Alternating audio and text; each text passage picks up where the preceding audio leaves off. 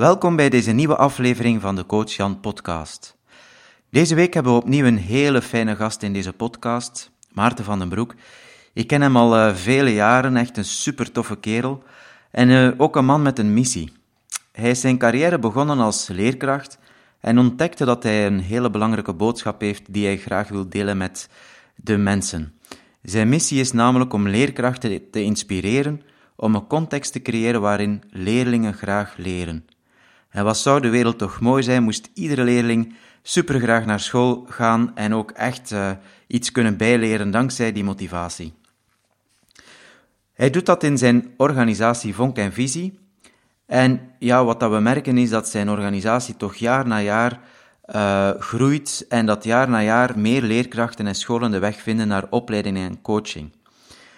Ook uh, vorig jaar werd het besluit genomen om een eigen opleidingscentrum te bouwen en momenteel uh, groeit dat opleidingscentrum in de regio De Kempen uh, ja, steen na steen. Het is uh, ontzettend mooi om te zien hoe Maarten zijn weg vindt in het ondernemen, in het sociaal ondernemen, en hoe dat toch uh, zijn organisatie groter en groter aan het worden is. Mooi.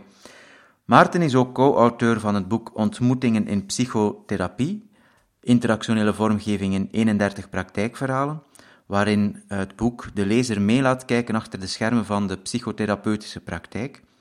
En hij is bovendien ook co-auteur van het boek Leerbereidheid van leerlingen aanwakkeren, principes die motiveren, inspireren en werken. Zeker en vast een aanrader. In dit interview praat ik met Maarten over vonk en visie, over motivatie, maar ook over mens zijn en omgaan met de drukte en stress, de tools die Maarten ook gebruikt om slimmer te werken en de boeken die hij leest. Volgende week is er uh, opnieuw een aflevering met uh, Annelies. Het is trouwens de laatste aflevering van dit seizoen. Het is een aflevering met heel veel tips om je leven en werk slimmer aan te pakken in plaats van harder te gaan werken. En het belooft opnieuw een hele mooie aflevering te worden. En uh, ja, ik kijk er alvast naar uit. Maar voor nu wens ik alvast heel veel plezier met deze aflevering met Maarten van den Broek. Dit is de Coach Jan podcast.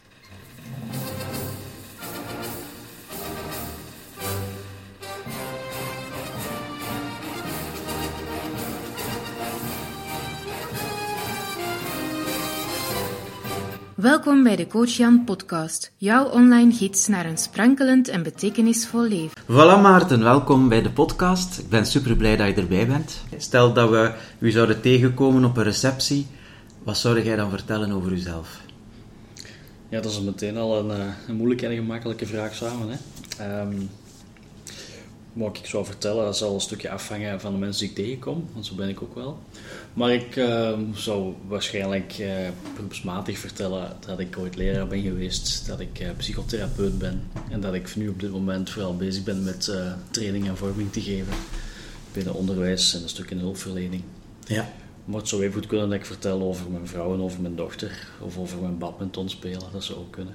Wauw, dat is een uh, heel rijk en gevuld leven precies.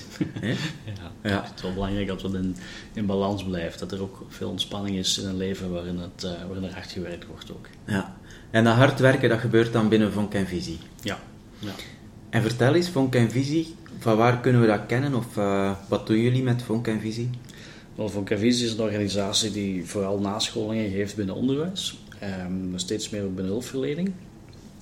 Dat is eigenlijk gestart uh, bij mezelf. Op een bepaald moment heb ik de stap gezet om um, het onderwijs of mijn lesgeven voor de klas te verlaten. Uh, vanuit de positieve keuze om, om collega's binnen onderwijs ook uh, deelgenoot te maken van inzichten die ik zelf mee had gekregen uit hulpverlening. Want ik had als um, leerlingbegeleider op school een opleiding gevolgd um, als psychotherapeut. En ik heb daar heel veel mosterd uit gehaald.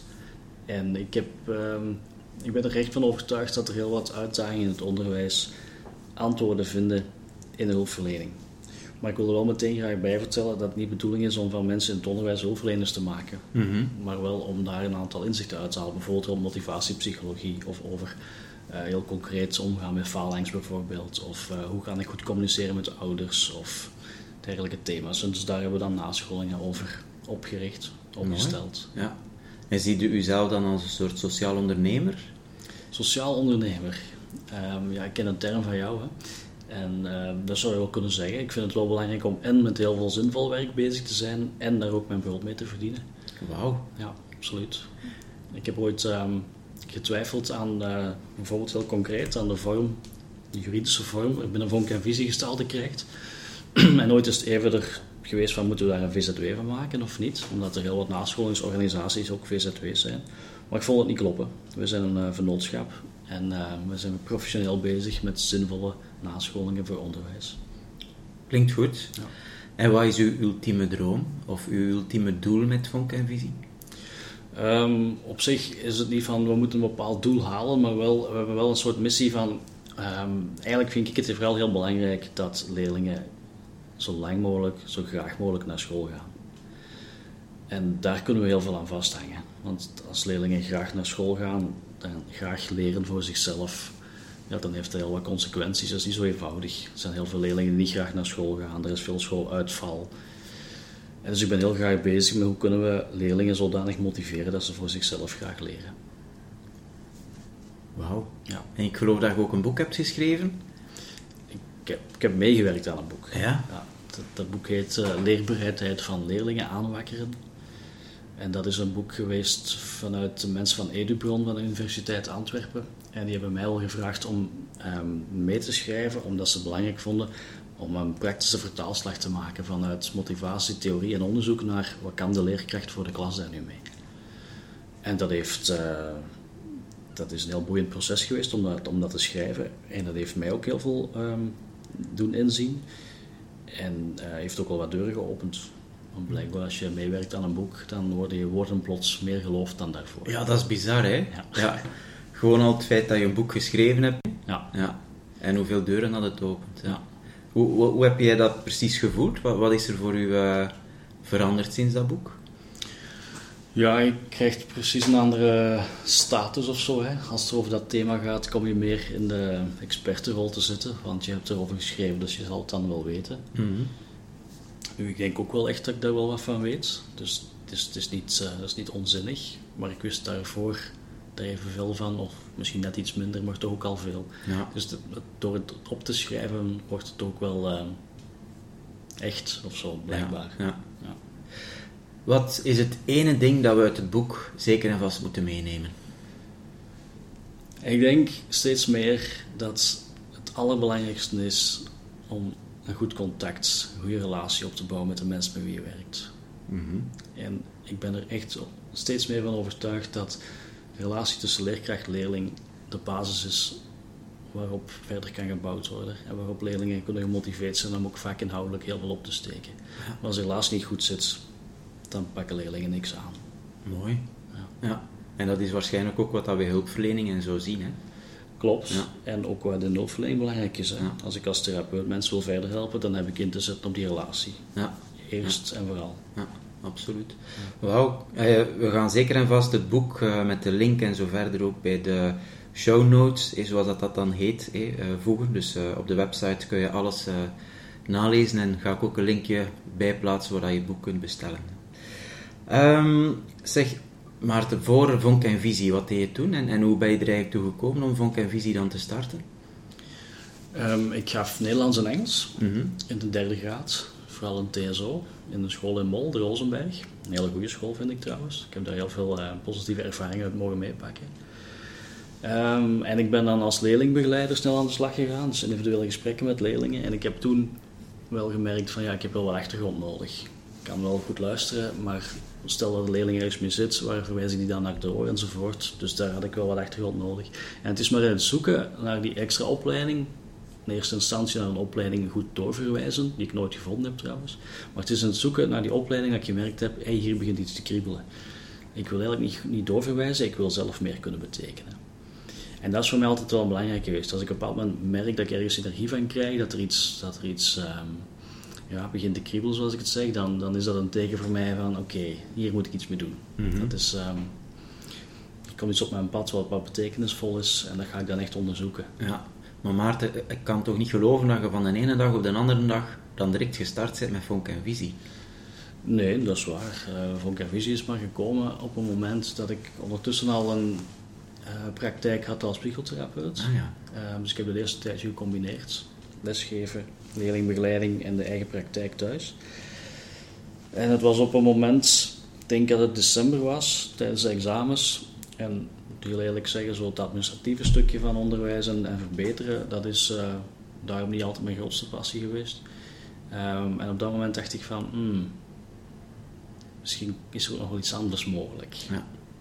En toen heb ik eigenlijk op vrij korte termijn beslist om uh, aan mijn directie te vertellen, ik maak het jaar af. En, uh, maar na de zomer ga ik iets anders doen.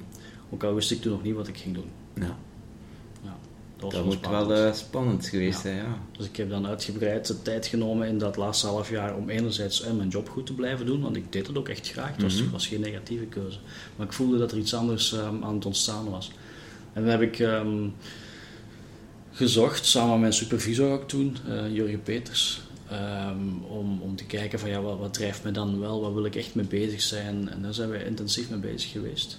En toen werd het mij stilaan duidelijk van uh, ja, ik wil eigenlijk graag trainingen vorming gaan geven en op dit moment al mijn, mijn ervaring en mijn kennis koppelen aan elkaar. En dat zou dan in de eerste plaats zijn training aan onderwijs en personeel, aan leerkrachten. Ja. En is dat direct uh, succesvol geweest of, of was dat eerst een zoektocht? Of? Wel, dat is eigenlijk wel heel vlot gelopen. Um, uiteraard was het toen veel kleiner dan nu, want we moeten ergens starten. Ik ben begonnen met, um, met na te denken, ja, ik, ik kan wel iets willen, maar hoe zet ik dat dan in de wereld? En um, het eerste wat ik heb gedaan is, ja, een goede website is super belangrijk. Dus ik heb offertes gevraagd om websites te maken, maar dat viel mij al zwaar tegen qua kostprijs. Dus ik denk, ja, hier ga ik een andere oplossing in bedenken. Um, nu, ik, ik gaf Engels, ik kan Engels. Um, ik kan wel met de computer overweg, ook al heb ik daar geen opleiding in gehad. Maar ik heb toen um, beslist om een maand verlof zonder wedden te nemen op school, om een maand met te wijden aan een bouwen van een website. Mm -hmm. En ik heb dan geleerd om in Typo 3 een stuk uh, website te ontwikkelen vanuit een basispakket. En daar ben ik heel blij mee geweest, want dat heeft ervoor gezorgd dat ik tot vorig jaar um, die website altijd zelf heb kunnen verder aanvullen en uitbreiden en zo mijn aanbod in de wereld heb kunnen zetten. Dus je hebt dat eerst zelf echt in handen genomen? Ja. ja. En je spreekt over Typo 3. Ja. Is dat iets wat je nu nog zou aanraden? Uh, dat is een heel sterk systeem, dat is open source, dus dat is op zich wel, wel, um, wel een goed systeem. Mm -hmm. um, maar het vraagt ook wel heel veel kennis ervan of zo. Ja. Dat is niet iets voor, voor om iets te beginnen. Achteraf gezien had ik, had ik het mijzelf wel wat makkelijker kunnen maken. Net. Maar ik had um, als webmaster van groepsvereniging van de therapeuten een klein beetje ervaring opgedaan met de backend van Typo 3 en ja, ja. dat was mijn keuze daarom. Ja, Met wat werk je dan nu? Ik heb nu mijn website volledig laten herwerken. Ja. Uh, dat is nog steeds Typo 3 trouwens, ah, ja. maar ik heb hem wel laten, um, laten maken nu, omdat we nu werken vanuit een database en veel klantvriendelijker, geen gebruiksvriendelijker. Ja, ja. Ook voor mezelf klantvriendelijker, want ik kan nu bijvoorbeeld rechtstreekse koppelingen maken met het facturatiesysteem vanuit inschrijvingen. Dus ah, dat, is, dat is ook wel een, een, belangrijk stuk, vind ik, dat um, de administratie en, en die zaken, als ik dat al niet zo heel graag doe, dan moet dat vooral heel vlot gaan. En ik heb wel gezocht naar een paar tools die uh, het voor mij uh, heel erg hebben gestroomlijnd. Mm -hmm. Ja. Oké. Okay. Ja. Maarten, deze podcast gaat eigenlijk over een sprankelend en betekenisvol leven. Ja. Wat, wat is dat voor u? Wat, wat, wat betekent dat voor u? Eigenlijk is dat iets wat voor mij altijd speelt, op zoek naar betekenis. Um, en, en van daaruit dat sprankelend mag zijn. Dat is altijd wel prettig als dat lukt. Dat is niet altijd sprankelend, maar uh, in eerste plaats betekenisvol gaat het voor mij over. Ik ben eigenlijk constant bezig met hoe kan ik een bijdrage leveren waar ik zelf ook blij van word. Mm -hmm. uh, ik vind dat altijd een combinatie tussen voor de ander en voor mezelf. Um, en ja, ik zou me niet kunnen voorstellen dat ik met een job bezig was die ik niet zinvol zou vinden. Daar zou ik niet gelukkig van zijn. Ja. Nu, dat vraagt voor mij wel ook heel veel balans. Ik heb um, geen, hoe moet ik dat zeggen, geen, geen onverzadigbare, uh, nee, dat is, dat is een verkeerd woord. Ik heb geen uh, onuitputtelijke bron van energie, ik zal het zo zeggen. Dus ja. ik moet mijn energie goed, goed verdelen. Mm -hmm. En voor mij is dan een, een goede planning en, en uh, ook tijd voor mezelf en ontspanning heel belangrijk om het goed te kunnen volhouden. Ja. En dat maakt het ook sprenkelend als ik dat kan. En als ik, als ik uh, te veel hooi op mijn vork neem, dan is het sprenkelende er snel af, ook al is het heel betekenisvol. Ja. Nu, heel veel luisteraars van uh, deze podcast worstelen eigenlijk wel met het dat ze het wel weten, maar dat ze het niet doen. Dat ze er eigenlijk niet in lukken om echt die tijd voor zichzelf vrij te maken. Hoe doe jij dat? Door het structureel in te plannen, onder andere. Dus uh, bijvoorbeeld, um, badminton is voor mij een uitlaatklep. Mm En dat staat mee in de agenda genoteerd. Daar, um, als dat in de agenda staat, kan er ook geen afspraak staan. Ja. Bijvoorbeeld. Dus heel erg gewoon duidelijk dat erin zetten. Dat staat voor mij al een heel schooljaar vol gepland. Mm -hmm. uh, anderzijds ook. Um,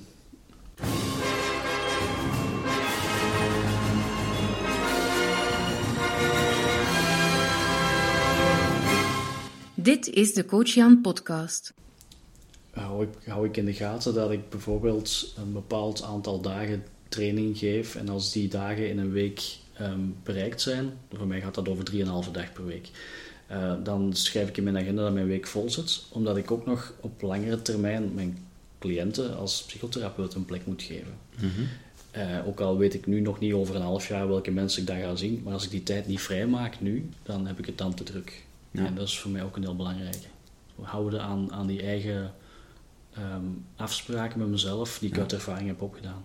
Ja. Maar het echt structureel in plannen is voor mij heel belangrijk. En u er dan ook aan houden? Ja. ja. ja. Maar zo'n goede agenda is daar een, een belangrijk hulpmiddel. Ja. Ook, ook de, wij nou ja, thuis zo met mijn vrouw, wij delen de agenda via, via Google Calendar. Ah, ja. En um, dan kunnen wij altijd steeds van elkaar zien van ja, wat staat er al in, op welk moment kan er nog iets ingepland worden en op welk moment niet. En dat ja. werkt heel goed voor ons. Dus ja. um, alles gesynchroniseerd. Ja. ja, dat is iets wat we inderdaad ook zelf doen met ons gezin. Ik heb zo, denk ik, al een, een vier of vijftal kalenders, maar allemaal in één. Dat, dat werkt echt uh, supergoed. Leven Google, zou ik zeggen. Ja, absoluut. Ja. Zeg, zijn er zo nog van die tools die jij gebruikt om uh, lekker productief te zijn, om uh, alles uh, gestroomlijnd te krijgen, om slimmer te werken? Of, Ja, um, ja de, de, website is daar heel belangrijk in voor mij. En die website is gekoppeld met Moneybird, dat is het mm -hmm. facturatiesysteem van, ja. van het Nederlands. wat ik zeer gebruiksvriendelijk vind. Um, Merk dat wij precies dezelfde uh, tools gebruiken. Ja, we hebben elkaar al eens geïnspireerd op dat vlak, denk ik. Hè. dat is waar. Ja. En wie daar eerst mee is, dat weet ik zelf dan ook al niet meer, maar waarschijnlijk komt het van bij jou.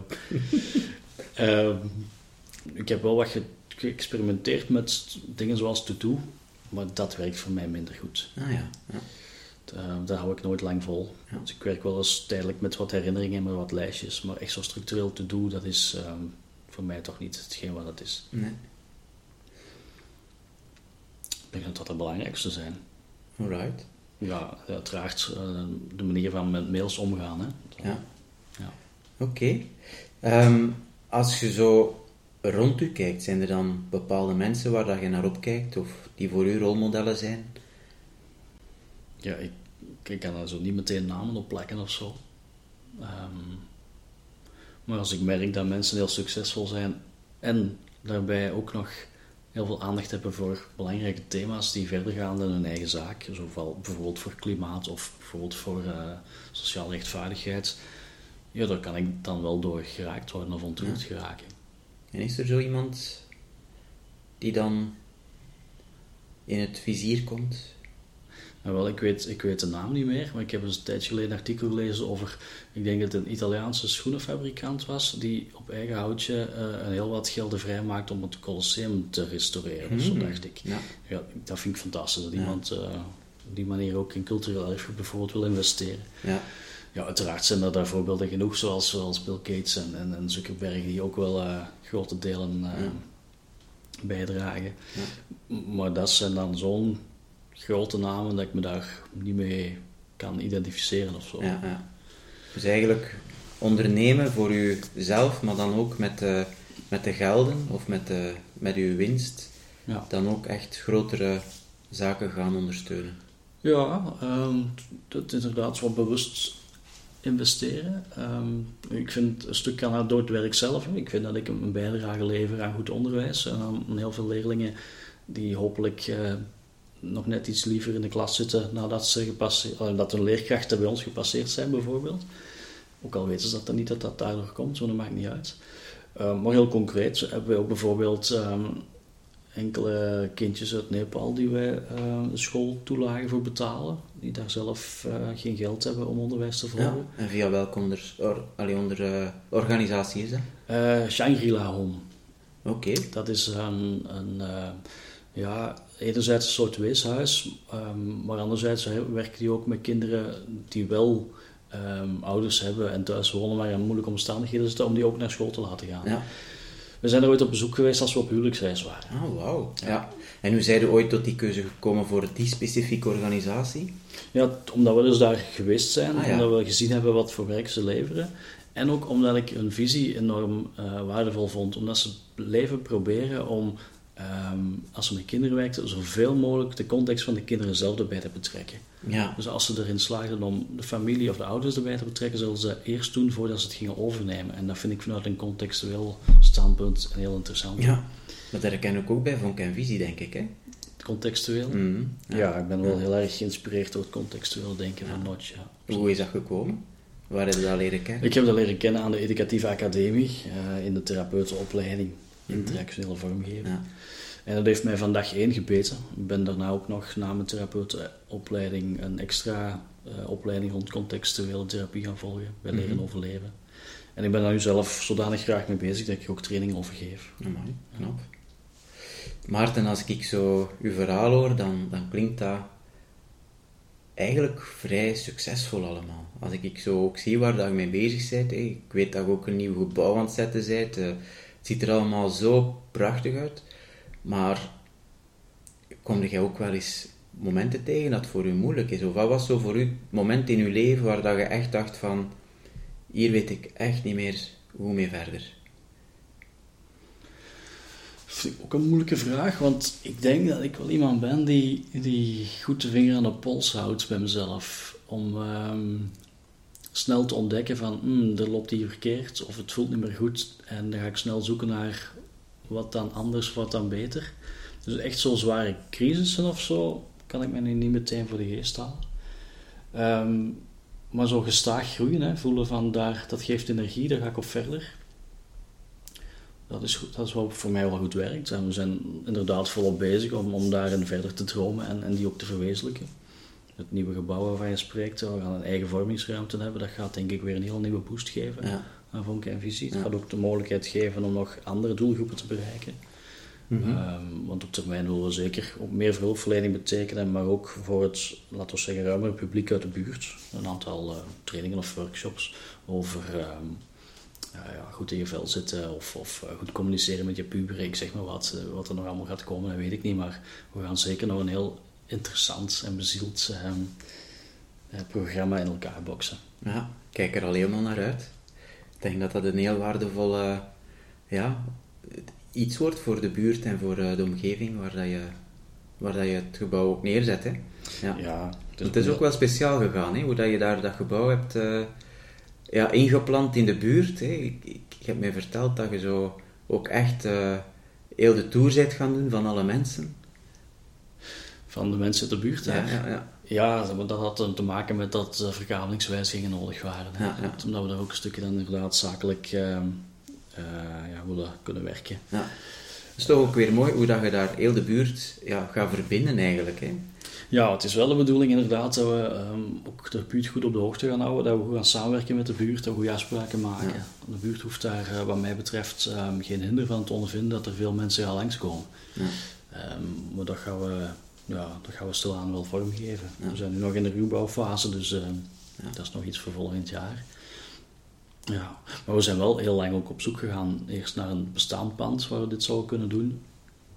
Uh, maar dat hebben we niet gevonden. En dan hebben we uiteindelijk toch eens uh, bekeken of het mogelijk was om zelf te bouwen. En na heel wat onderhandelingen bleek dat daar toch mogelijkheden in zaten. En ja, we zijn het toch maar aan het doen. Ja, mooi hè. Ja. ja ik ben er heel blij mee.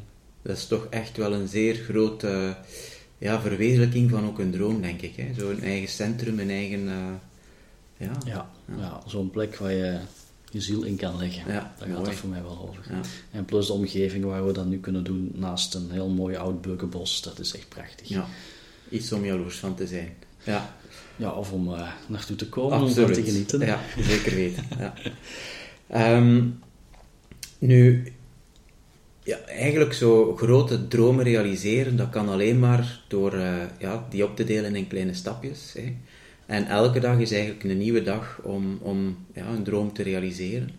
Wat is voor u een handeling of een, routine of, of iets wat dat je dagelijks doet, een dagelijkse gewoonte, waar dat je ja, niet meer van afwijkt? Iets wat je elke dag doet om ook ja, zelf in balans te blijven, zelfzorg te doen of, uh, of om productief te zijn.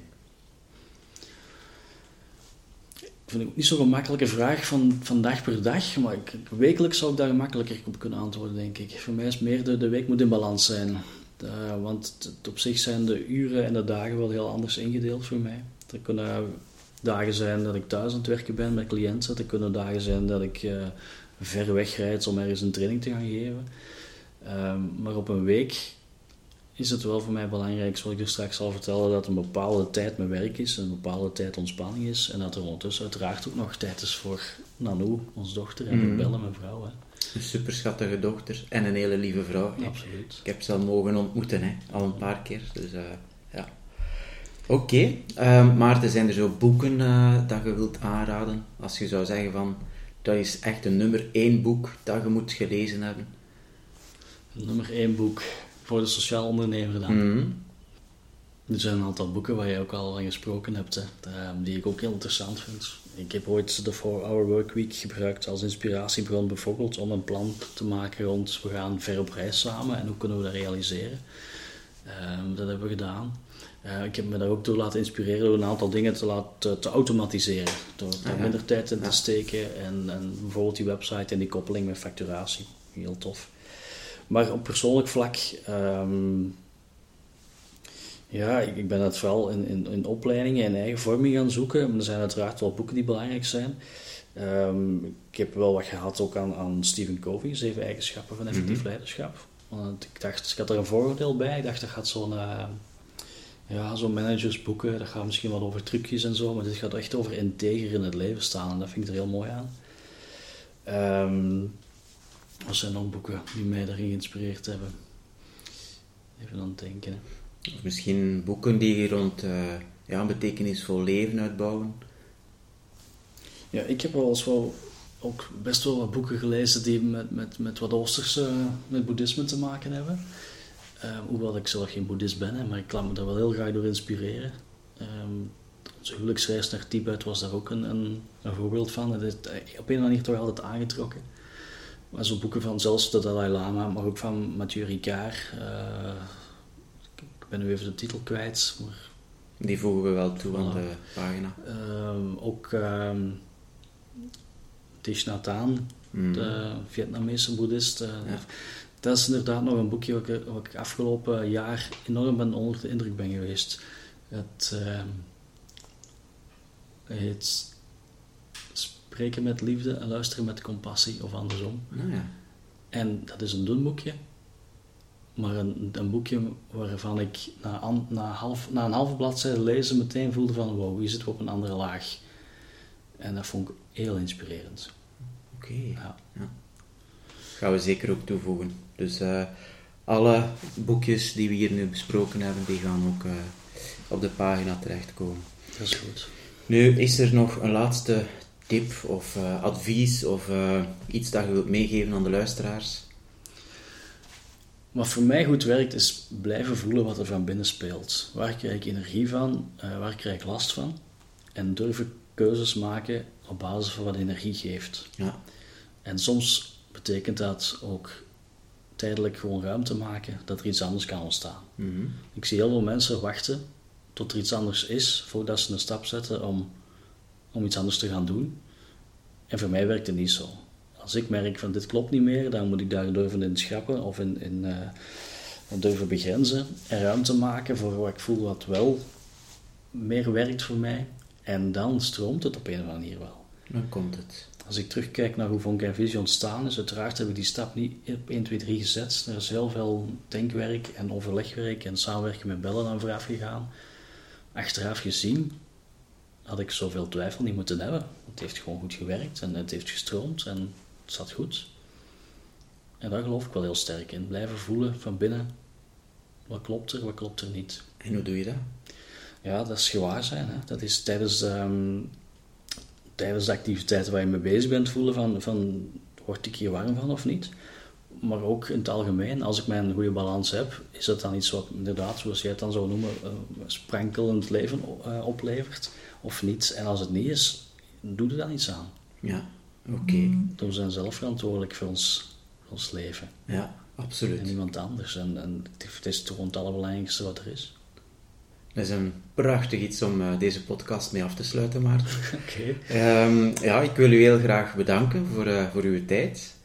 En uh, ja, aan de luisteraar uiteraard om er opnieuw bij te zijn. En graag tot volgende week. Oké, okay, dankjewel Jan. Dag.